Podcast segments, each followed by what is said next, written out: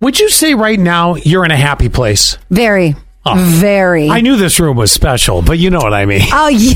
I mean, every morning I get to see your face. That's right. I go, I'm so happy. Thank you. Uh, I mean, look, I'm happy you can lie as well as you do. no, Oh, my good- my job's in a good spot. My relationships in a, is in a great spot. I just bought a new house. I mean, I'm really, I, I, I'm very lucky in my life right now. All right, very good. Do you want to know the three components of happiness? Now, I, I could give you two, and then, um, well, I'll just give you all three. I, why make you guess?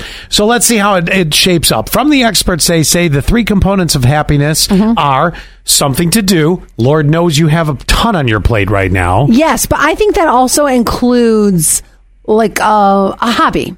It is. It is part of it, yes. Mm-hmm. But in general, it is something to do. Well, you just moved into a new house. There's no shortage of things to do. Mm-hmm. No. Mm. Uh, someone to love. You're in a good spot there. Yes, love All Zach. Yeah, Yep, very uh-huh. good. And then something to look forward to. Now, what's next? That's the thing. This is something that I strive for in my life all the time. And, and as you know, like whether it's I'm trying to do a bucket list thing or a vacation, I'm always creating a list of even me going to New York City. I told you I'm going to uh, New York City with my friend Bridget in November. We have a whole list of things we were going to do. Okay, so you've already got something to look forward to. I do. You I have- definitely got something to do. So, see, you are on a very, there you go on the happiness scale. You nailed all three. Okay, let me get let me ask you this because like you are l- l- let's do something to look forward to.